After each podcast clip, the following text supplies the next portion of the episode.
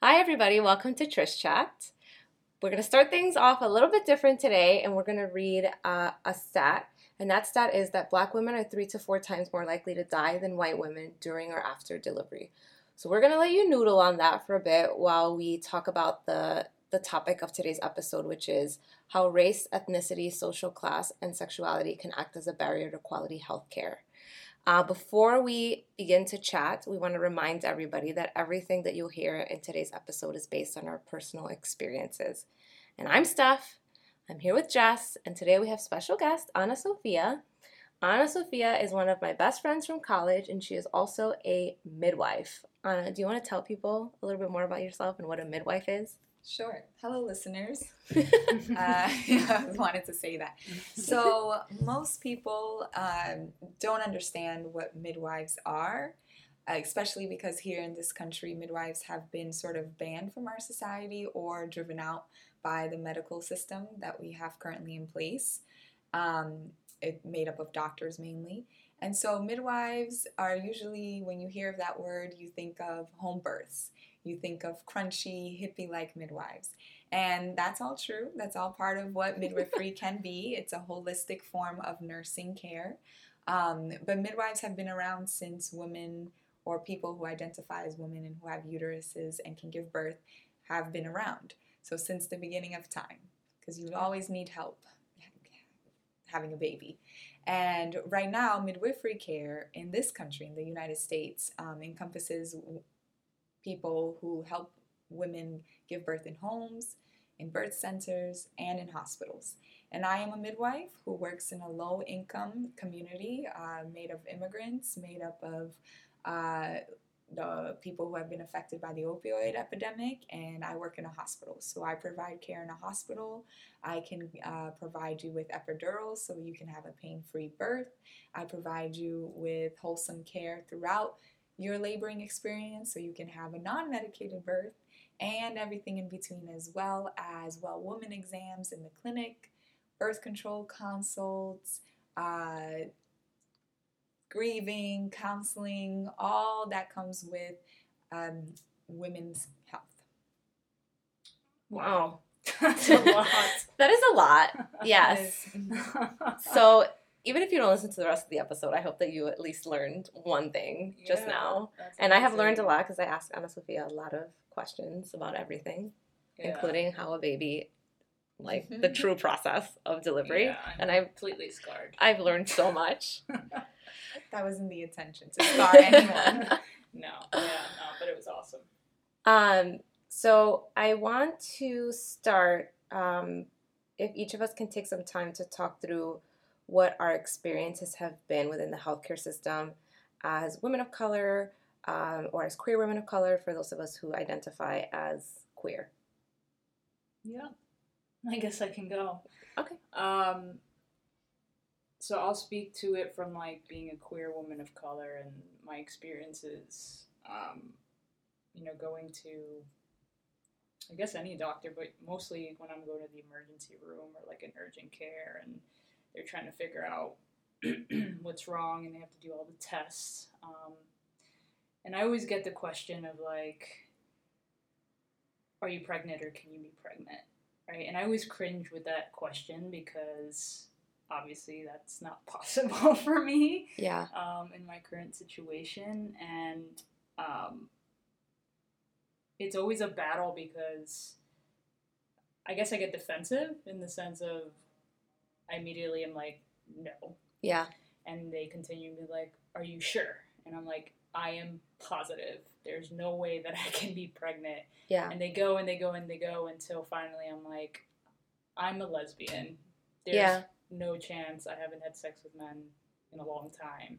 Um, and after talking to Anna, I understand that, you know, even with that, they do have to take, uh, give me a pregnancy test to be sure, just in case something happens. But it is quite frustrating um, getting that question just because as a queer person, I'm constantly defending my sexuality mm-hmm. in other ways. And then, you know, I'm going, even before I got married and I became comfortable and like, um, it's always been an issue for me. I remember going into college and filling out the forms of like, could you be pregnant or your partner, um, and being scared to say like, my partner's a woman, um, and so that's been my experience, kind of going into the into these uh, offices because now I'm just used to it. Yeah. But um, it was never a. f- It's never been a fun experience because I guess I know what to expect and I know that I have to kind of put my shield up and I have yet to find meet a doctor or a medical professional that's like um, progressive in the sense of you know asking me who my partner is or who I'm being sexually active with. It's always just an assumption that like I could be pregnant or not. Um, so yeah. Yeah, I see what you're saying. I would I would definitely agree with that because it's as a queer person, you're you it's like you the process we think about the process of coming out as like a one-time thing where you tell everyone, but we're coming out every day to our employers, our coworkers, and people that we meet and our healthcare providers. And at that moment you're sort of forced to come out because you you want to be honest, right? You want your healthcare provider to have all of the accurate information about you.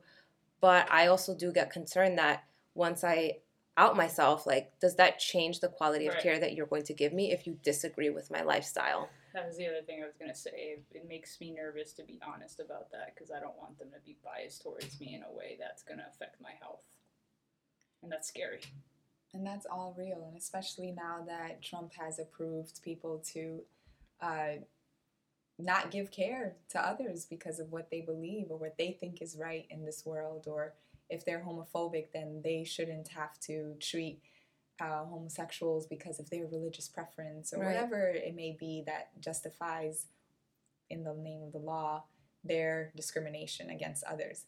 And it's concerning to me as a midwife to hear or hear that story that you're always being constantly asked to do a pregnancy test when you can't be exposed to pregnancy because of who you have as a partner. But I, I'm even more concerned, stepping back a little bit, to understand that no one even asks you, right?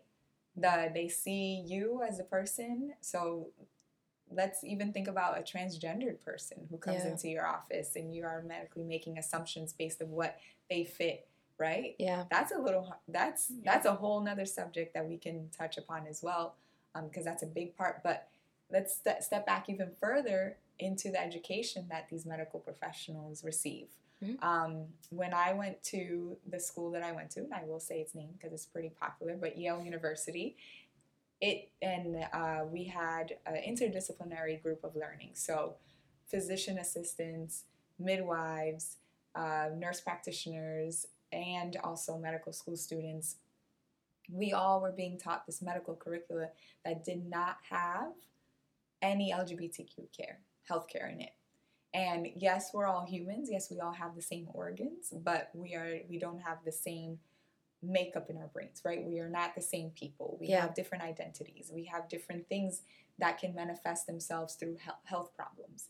Mm-hmm. And to completely ignore that population in 2014, 15, 16, 17, when I went to school, Yeah. bo- boggled my mind. How could we provide care to folks who are part of our society without even addressing their healthcare needs, mm-hmm. right? Yeah. Someone who's lesbian it has different types of healthcare needs than someone who is a gay male. Yep. Right? Because if you don't know who they're having sex with or how they're having sex, how can you test the proper body orifices Yeah. for STDs or sexually transmitted diseases or infections? Right. You can't. You really can't. Um, you know, how can you be able to address their sexual health needs in terms of libido, their desire, Yeah. or or other things like that when all we think about sex is a vagina and a penis being penetrate you know a penis penetrating a vagina. That's there are many different ways to have sex and and, and we don't even acknowledge that. Right. right? We don't even ask people um, the simple question do you have sex with men women or both Mhm. because there are people who have sex with both so Yeah. what are we going to do so that just concerns me about not not just that pregnancy test question but the fact that they're not even bothering to get to know all of the details of your life and how that can impact your health, Yeah. right? Yeah. So this this LGBTQ healthcare is very important component. Just like black health is very important component Yeah. of healthcare in itself. Yeah. And we tend and we don't do that. So we tend to teach white people health. Yeah. From dermatology to maternal health to any other type of thing you can ever think about. And it's it's concerning. It's concerning that I mean, uh, obviously we understand why because Yeah. this country is steeped in in racism and Yes. discrimination from its beginnings, but Yeah.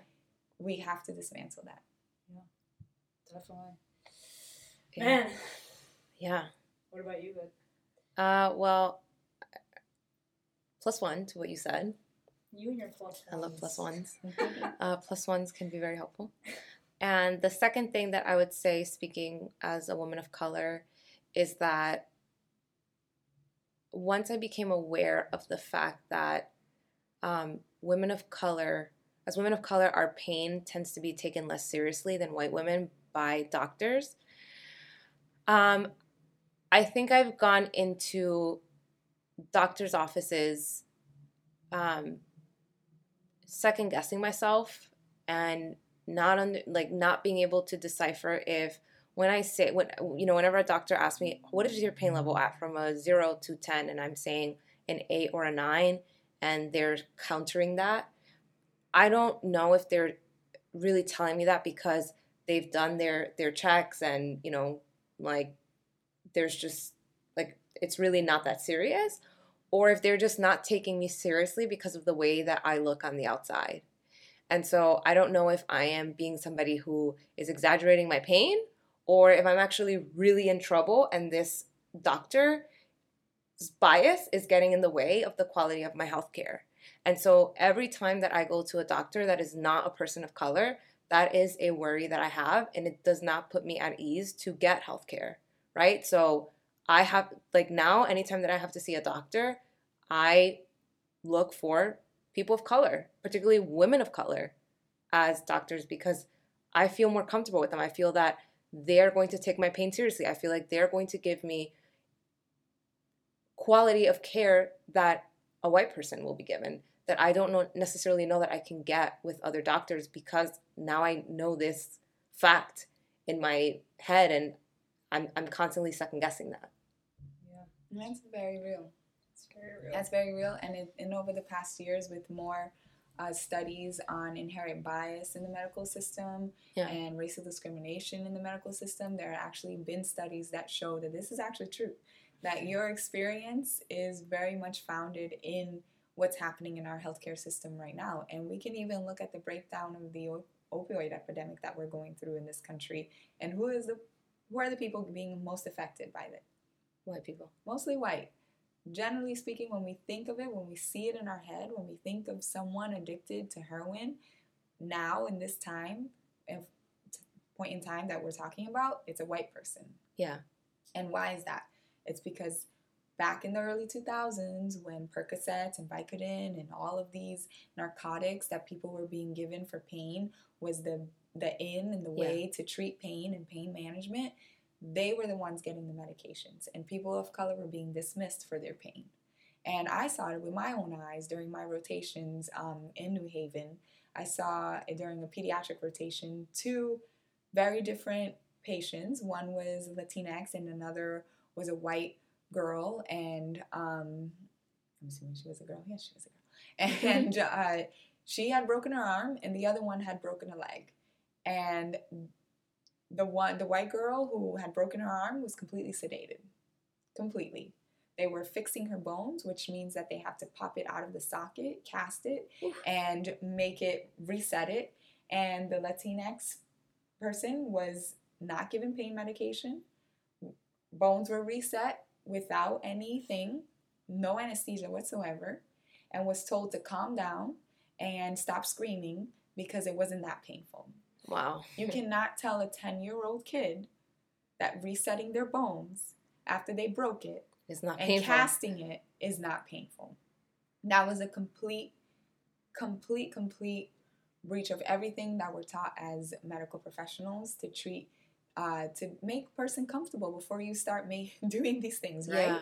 Um, but these inherent biases that we have that people of color can handle pain more, or that they're not really feeling pain, or they're just being dramatic, or they're That white pain is worth worth more. worth yeah, treating, Yeah. right? Or that this, this, and that.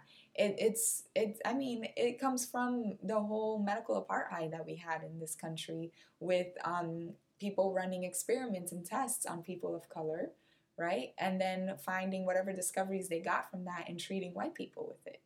Yeah. It, it's it's just goes back to that, and and fortunately, most of the population of people of color have been sort of they haven't gotten the brunt of the opioid epidemic. I mean, now it's it's a, it's attacking our communities of color as well. Yeah. But it that was the reason was Yeah. because doctors and other medical professionals were not giving Percocets to people of color, and that's the situation we're in now. Um, but it's very true. Your experience has been documented. Uh, it's been shown that people of color are not listened to, especially Black women, and um, it's it's terrible. It's a terrible situation we're in now. So, what has your experience been as a patient on the other side of things? So, ever since you all asked me to be a part of this uh, podcast uh, in this particular episode, I've been thinking and trying to wrap my brain of myself as a patient Mm-hmm. before I became a provider. And it's been so hard because I cannot untangle those experiences anymore. Yeah. Um, because I've tried so hard not to be that provider that dismisses women of color. I've tried so hard to not be that provider that doesn't listen to people. Um, yeah. and so trying to remember a time when that happened to me has been so hard. Uh, and and also hard to take away the memories I have from seeing other people getting mistreated Yeah. in my training to then that gets confounded with my memories of how I thought I was treated. Um, and so for me, again, labels are very important. So I just want to say that I am cisgender, I'm heteronormative. I do like men. Um, and so when I go to the gynecologist, I do have to take pregnancy tests because I am exposed to pregnancy um, as someone who dates men. And so for me, that's not something that that bothers me when they ask. And and because I I think in that cisgender way, when they forget to ask me who I have sex with, also doesn't bother me. I don't Yeah. think about that. So for me, the the ways that I've been affected by discrimination um, has been sort of related to what you said, Steph, in Yeah. terms of pain. But then again, I have not been someone that's lived with pain. I just haven't. Um, the only concerns I've had with my health have been asthma that was childhood asthma. yeah. You know, I'm pretty healthy, which is also a privilege in itself to be able bodied and not have to fight the healthcare system all the time. Yeah. Um, the only thing that I've had to fight for is my birth control, and then thanks to Obamacare, that got taken care of for me too. Yeah. So I don't have experiences that myself have been through because I haven't had too many experiences as a patient, Mhm. Right? Um, so I can't speak to that. The only experiences I can are experiences I've seen other people live through Yeah. where I've been a witness or I've been in the room when things were happening to them. As someone who had to train to become a medical professional, a lot of the times, depending on the stages you're in.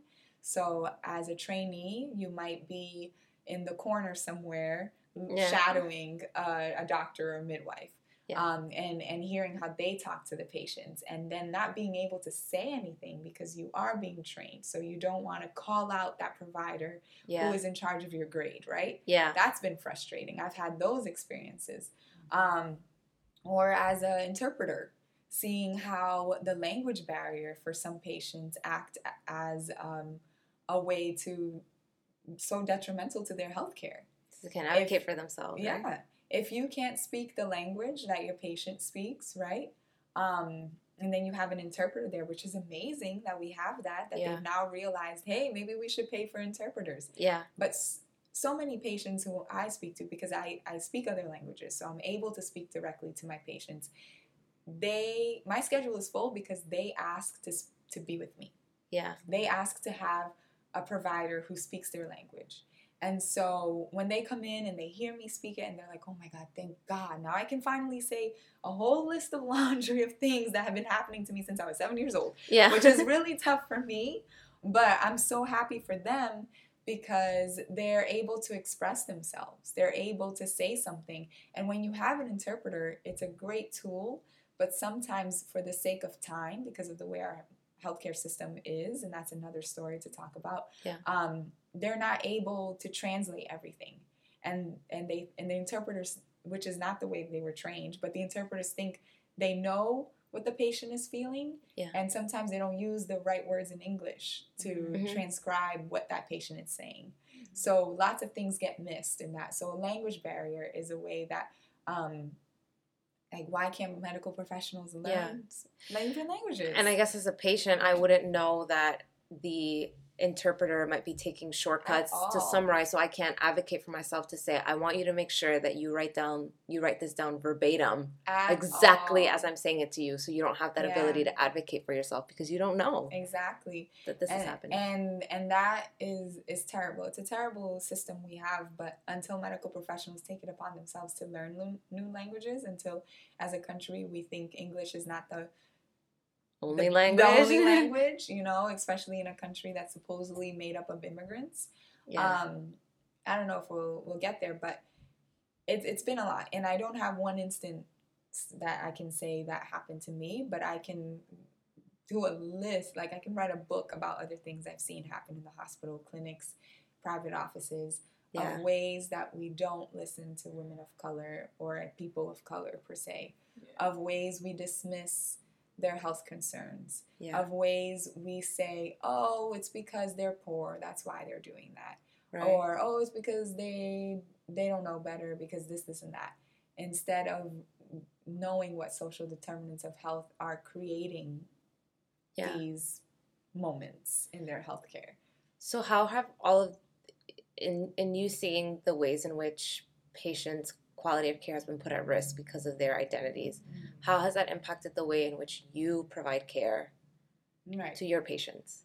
Ooh, that's a loaded question. Um, so I've been thinking about this for, for a few years, and when I was in school, I saw that I wasn't getting the education I needed to be Mhm. able to have the tools to be the provider I wanted to be. Yeah. So I've always known I wanted to work for a federally qualified health center, which is a center that gets funds from the government to, um, especially in the form of Medicaid and Medicare, to Yeah. serve low income communities and communities that don't have access to healthcare.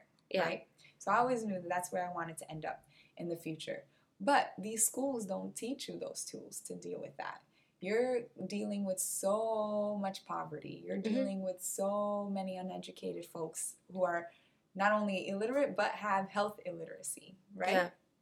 So it's it's a lot of social determinants of health, and I keep putting out this phrase. And if for people who don't know what that is, it's it's uh, different um, systems that make access to healthcare or your ability to advocate for yourself and get the proper health for you, or Mhm. or uh, get access to the right doctor, and everything very hard. So that includes food insecurity, so the obesity epidemic. Yeah. That includes reproductive health, so getting an abortion, getting birth control, um, everything, Yeah. right? And so for me, that was super important to get into my education. And unfortunately, like I said before, a lot of these curriculum don't have that at all. So Yeah. a group of, of students um, from different schools at Yale University, different medical professional schools, came together and created a social health justice class. Mhm. And to that, we taught ourselves. We tried to in, um, put it into our curriculum, and the administration fought against us. We tried to um, say that this was important. We showed studies, we showed all these different things. They said, We don't have time for that. We have to teach you what's on the tests and what's on the board exams for you to get licensed so that you can go out there and be a provider.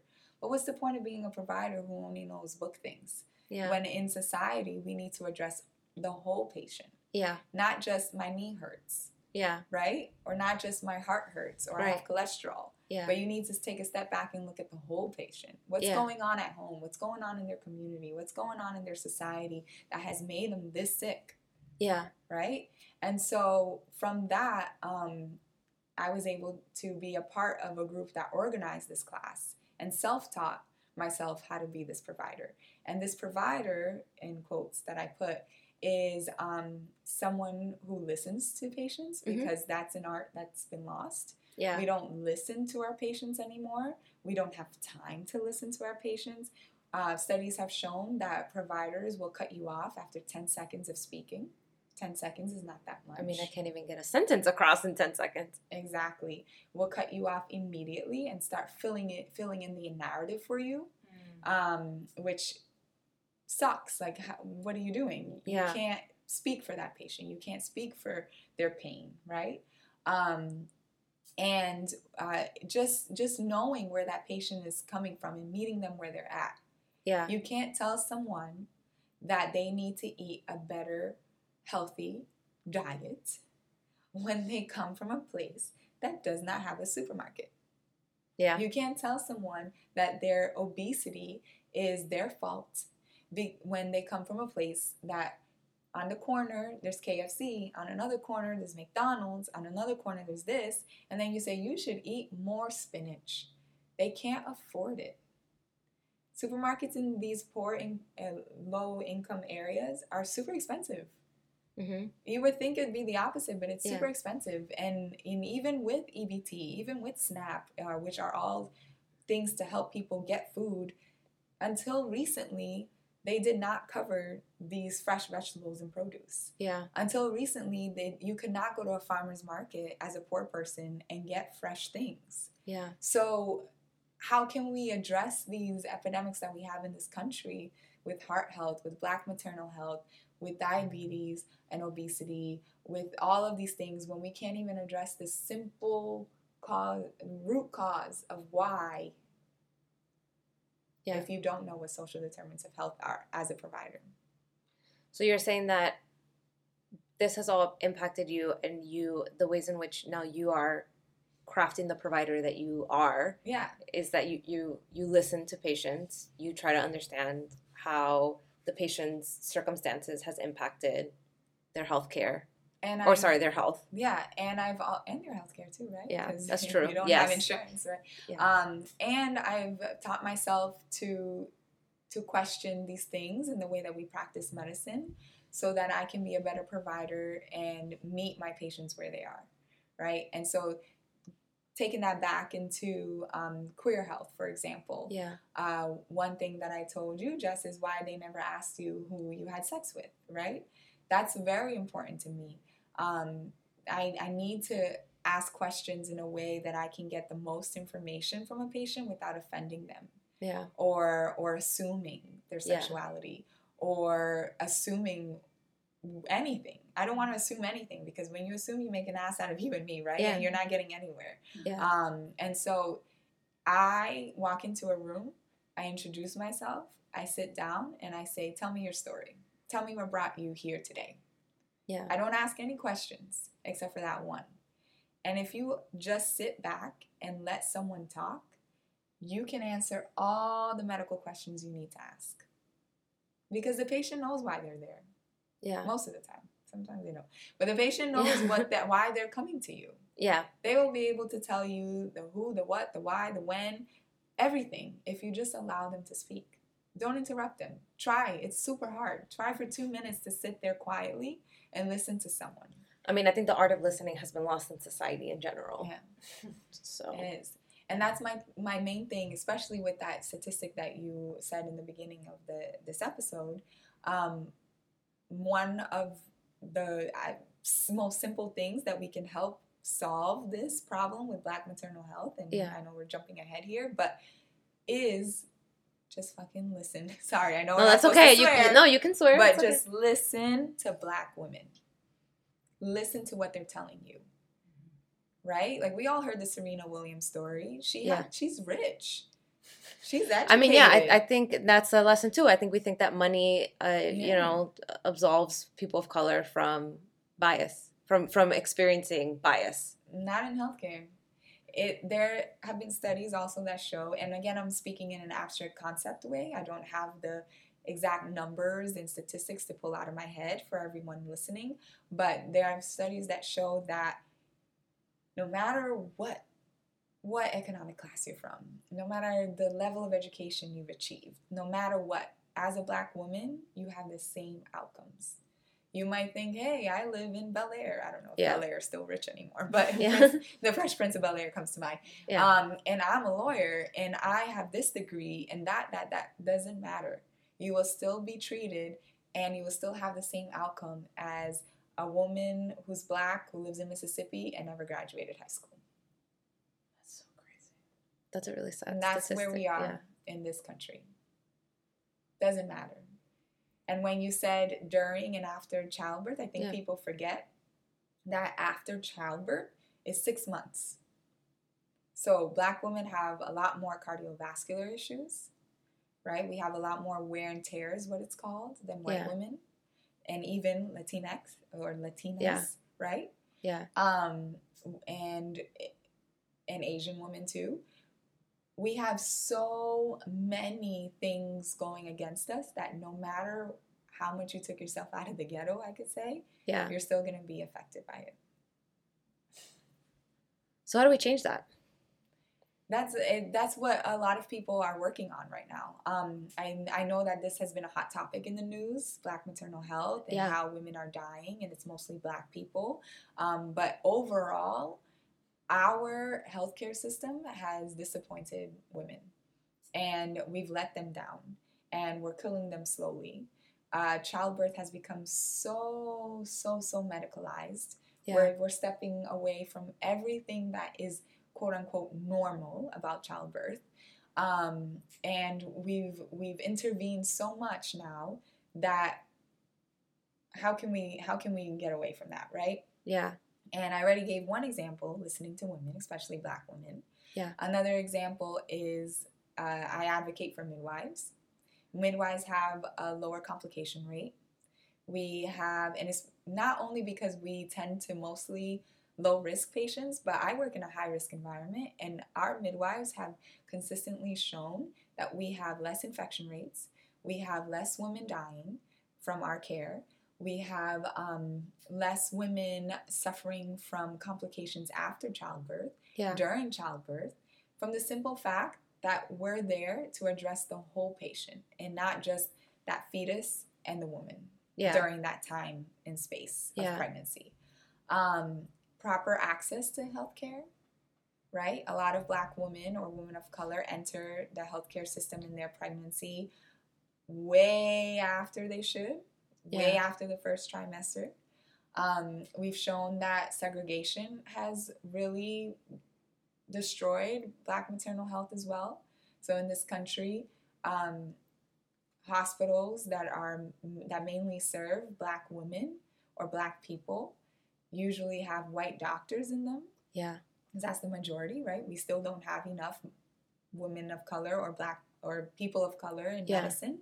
Um, and they they come with all their biases, all their stereotypes, all of this ingrained in their head that's never been talked about with them in school. That's never anything, right? Yeah. And they come and they treat these women like they're nothing. They don't listen to them. They dismiss them. They mis- dismiss their pain. Dismiss everything, right? Don't take good care of them. Yeah. But that hospital was supposed to be for black people, right? Yeah. Doesn't work. So proper access to health is important. Yeah. Um, we try to fix that with Medicaid, which is a form of insurance that the that the federal government gives. Uh, it helps, but most good doctors don't take Medicaid. Doesn't pay you as much. Damn. Right? Yeah. It's a lot. A lot of people have been talking about this, and recently we just had Black Maternal Health Week, which um, I actually went to a school with with a person who started it Yeah. and they have talks around the country to try and address this. But how is it in 2019? This is This, is now now to becoming top of mind. Yeah. Right. When women, like I said, back to Serena Williams, she had to beg for her life. She had to beg for nurses to listen to her.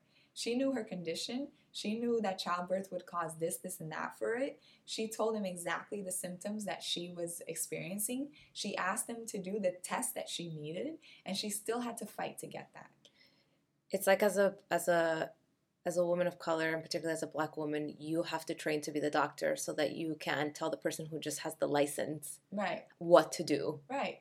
And how can you do that if you don't understand the words? Right. the terminology that we use you know and so as a provider my my thing is i dumb down everything i say not Yeah. because you're dumb you are not dumb my patients are very smart but because the terminology is against them Yeah. how can you advocate for yourself if you don't know the words to use right Yeah. so i'm there to speak their language whether it is actually in a different language or in the um, vernacular that we use Yeah. right? I'm there to educate. My favorite part about my job is education. Yeah. If I have you in my room or my uh, my office room for 15 minutes and you're there for a simple vaginitis, which is like yeast infection or BV, Mhm. I'm going to educate you about that. Mhm. And what most people do is they treat you, goodbye. Yeah. But I don't want you to come back in that room anymore with that damn thing. like, Yeah. that's done. Let's treat it and let's cure it. Like, we're Yes. done. Don't come back. And from a patient perspective, some of the best providers that I've had explained to me like this is what's going on, this is how it happens, this is how you can prevent it moving forward. And they make you feel reassured like you were you're in that you're the one with the with whatever it may be, Mhm. right? You're the one that's still to ha- like experience that after you leave the doctor's office. So you at least want to understand the process of what's happening to your own body. Right. Right. And I think you touched upon another thing too is that a lot of things happen to black women or women of color. Like they're done to them. Mhm. We forget consent. Um, I'm a provider that it really believes in that. And I see it every day when I go into the hospital. Um, nurses telling me I take too much time talking to patients Mhm. that they need to go to another patient, I need to hurry up. No. Or that when I go do a cervical check, which is to check how dilated you are, that I should just pop their bag of water so we can hurry up the birth. First of all, I didn't talk to this patient about the risks and the benefits of doing that. Yeah. Right. Just because my hand is in their vagina and I'm holding up their cervix doesn't mean I can stick a stick in there to pop up their bag of water because we need to hurry up the birth. Right. I can't do things to people without them knowing what's being done to them Right. that just grinds my gears so much when people don't talk to patients about their and i tell my patients before they get into the hospital i'm like everything they do to you ask why why are you doing that what's the point of that why are you giving me that medication what is this medication for uh, how will that make me feel how will this and so many women because they think you're you have their best interest in heart they don't ask those questions Well, it's a it's a power dynamic, right? Right. I think Yeah. Scott touched on it. Like for our communities, it's it wasn't something that was like doctors know everything or medical professionals know everything. It's like you're going to the to, to the doctor's office. If they tell you this is what it is, that's what it is. So just take it for what it is and like let it go. Because right, you're getting interrupted, and that just triggered me because I just remember going into uh, a doctor's office and explaining my pain. I think it was my wrist pain, and he kept interrupting me. And I'm like, dude, I'm trying to explain the before, the present, and like what I'm feeling right now, so that you can give me the best like advice to how to do this.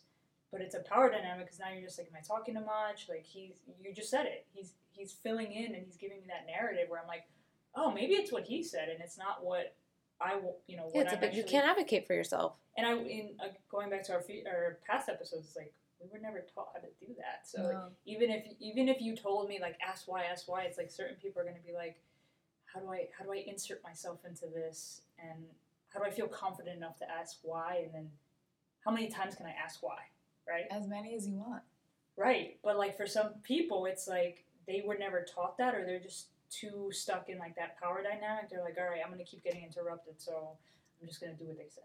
Yeah, and I see that happen a lot, um, especially with the population that I deal with, which are mainly immigrants.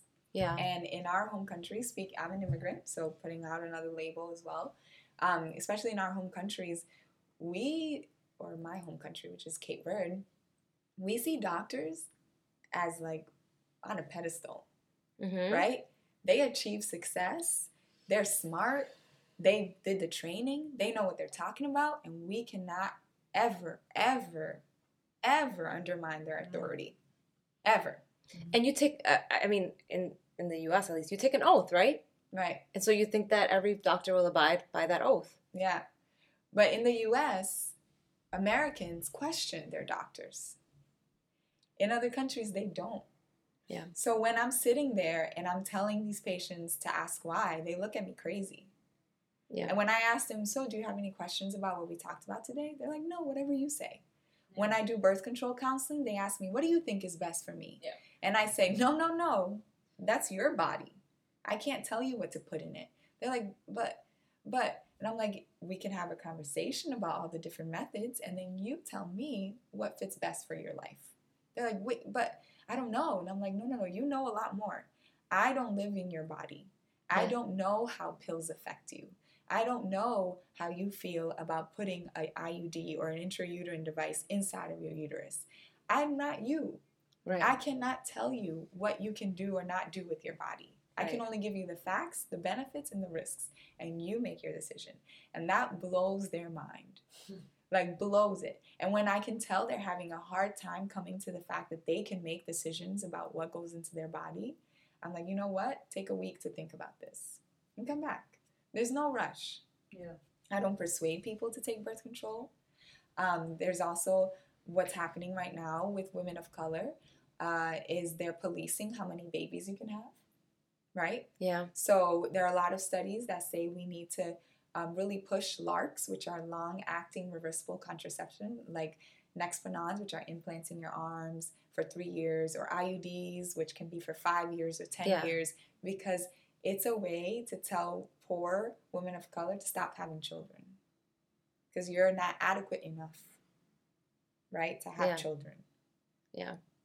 That's sad. And that's the thing that's happening. And, and I can hear it in my midwives and my colleagues. They try so hard to be this, especially in the, com- in the community we work in, we're there for a reason. All of my colleagues are there because they chose to be there, not Yeah. because they were placed there or because of the money. Because trust Yeah. me, we ain't making that much. Yeah. Um, but I hear it in them. They're like, "Oh my God, this is her seventh pregnancy. I really got to put an IUD in her." No, you don't. No, you that no, you cannot say Yeah. that about a human being. Um, and and that and I know that because it goes back to just in California, uh, back in the 1960s, I believe they were sterilizing Central American women without their consent because they believed they were having too many children. Yeah. And that's sort of like a eugenics type of thing. And right now we're going through that another period, but it's a more progressive one of using IUDs, yeah. right? It's a different, it's the same thing called by a different name. Yeah.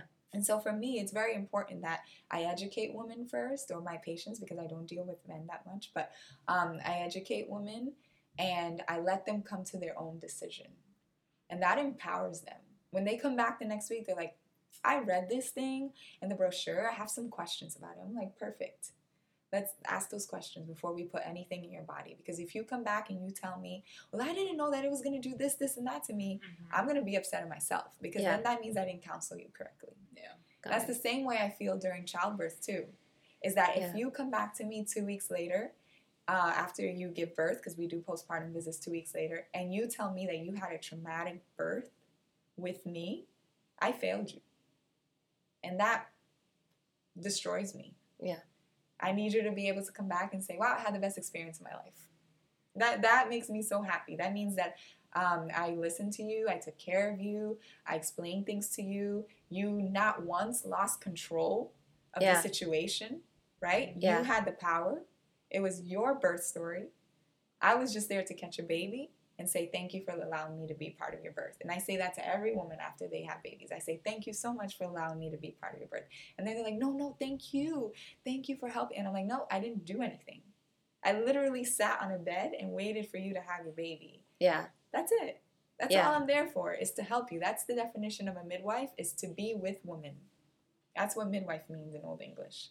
And and I wish more medical professionals believed that or thought about it this way that we're not there to tell our patients what to do. We're there to give them these tools to help them be a better person in their or have a better health. Yeah. So I guess you answered a bonus question that we had, which was the last question, it was, um, as women of color, as people of color, how can you advocate for yourself as a patient? And what I got from what you said is always ask the why. Um, and two is to remind ourselves that it's our body and we know our bodies best, and that by asking the why, we do have a little bit more control of the situation instead of allowing a provider to lead us to whatever they think is is best. Right. Correct. Yeah, essentially. Because like I was saying with the immigrant patients that I deal with, they just sit there and say yes, yes, yes, whatever you say. You you know what to do. I'm like, I actually I actually do know what I'm doing, but at the same time, I You're need providing you a to know, consultation. Yeah, I need you to know what I'm doing too, Yeah. Right. right? Because if I counseled you on something and and told you how to take something, and you're just yesing me to death, and you really don't understand. So for a simple, simple thing is we all know what pap smears are, right? Yes. I'm assuming. Actually, you just assume too, because maybe your readers don't know what a pap smear is. That's true. is Yeah. right? So when I walk into a room and I do a well woman exam, and they're they're like, "Well, my PCP or primary care provider sent me for a Pap smear," I'm like, "Okay." That's not what all a well woman exam is. A Pap smear can be a part of your gynecological visit. Doesn't mean that we're gonna do it that visit. Mhm. So I asked them, "Do you know what a Pap smear is?" That simple question is not to make you feel dumb, but to know where you're coming from Yeah. right? Where do I need to start? Some women will say, Yeah, it's you do something in my vagina, right? Some women will say, Oh, it's about my risk of cancer. Yeah. Other women will say, No, I don't. I have no clue what that is. I think I got it done last year when they put something in, in my vagina Yeah. and they took like a swab or something and, Yeah. and then they sent it out and they said, I'm okay. I'm like, Okay. Well, when I hear the word swab or cotton, I know that wasn't a pap smear. That was just a vaginitis check. And people are confused because no one tells them what they're doing to their bodies. Yeah. So I just start with the simple, do you know what a pap smear is? And then we go from there. And even if they say, yes, I do, I still explain it. I say a pap smear is a way that um, our, us as medical professionals can see your risk for cervical cancer. Then they say, what's a cervix? And we got to start because we don't know our bodies. We're Yeah. not taught it in schools, right? So people think that the vagina is the vagina in it, and that's where everything is. Yeah. The vagina is just one part of our genitals as if we have them as women, Yeah. right? There's the vulva, there's the clit- clitoris, there's the vestibule, there's the fourchette, Yeah. there's the labia, There's a lot of stuff in there. there is the cervix, Yeah. the vaginal walls. So many things in there, but we we don't name them. Like Yeah. growing up, do you remember what you used to call your vagina? What are those little names? So many, so many things. that your mom, Pipita. Oh, yeah, things that Yeah. we we have such a hard time. Sapito. Right, tutusha is mine. oh man, I hope my mom's listening Yeah. to this. like we have so many names. It's give- totico. Yeah, Yeah. exactly. That we give our genitals oh. without actually naming them. And I'm Yeah. such a big proponent of teaching women too. That like I I talk while I touch. Yeah. Because that's another issue too. Is for people who have had sexual history or sexual assault history Yeah. or rape or whatever it may be that happened in their lives, making sure that they're in power is the most important thing a provider can do. When you touch someone without letting them know that they're about to be touched, you might as well be raping them all over again.